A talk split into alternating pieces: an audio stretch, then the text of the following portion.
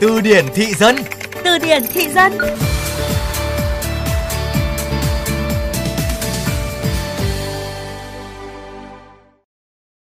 Rồi thì câu hỏi quan trọng là tiền đâu mua? Tiền đâu mua? À lộn Cái gì? À lộn Này Phòng có một cửa ra vào thôi tao đóng cửa. Không chạy Không chạy được đâu. Tiền đâu mua?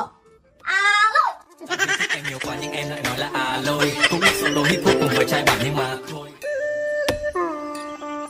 Các bạn thân mến, cụm từ à lôi hay những clip à lôi là những từ khóa được tìm kiếm nhiều trong thời gian qua.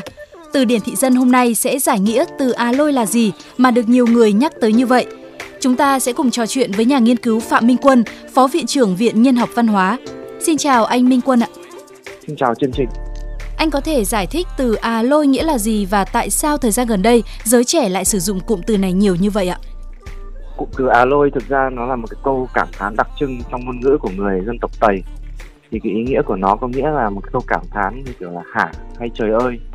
Thì gần đây nó có vẻ nó rất phổ biến trong một cái bài rap của rapper Double Tutti, quán quân của rap Việt mùa vừa rồi.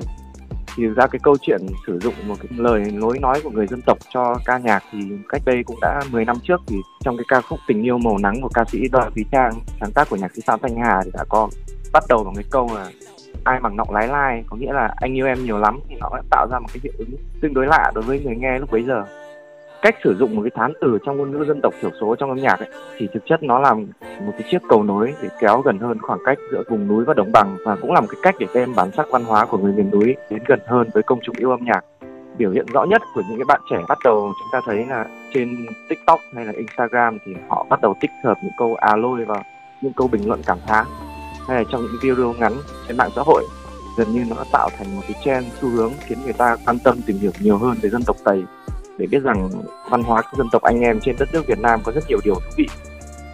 Thế như vậy là à lôi ngoài là một cái cụm từ bắt trend nhưng tất yếu nó lại gợi ra cái sự tò mò đối với văn hóa dân tộc thiểu số, đặc biệt đối với giới trẻ. Tôi cho rằng đây là một cái hiệu ứng đặc biệt của cái cụm từ này. Vâng, dưới góc độ nghiên cứu thì anh nghĩ là đời sống của cụm từ này trong giới trẻ sẽ kéo dài được bao lâu?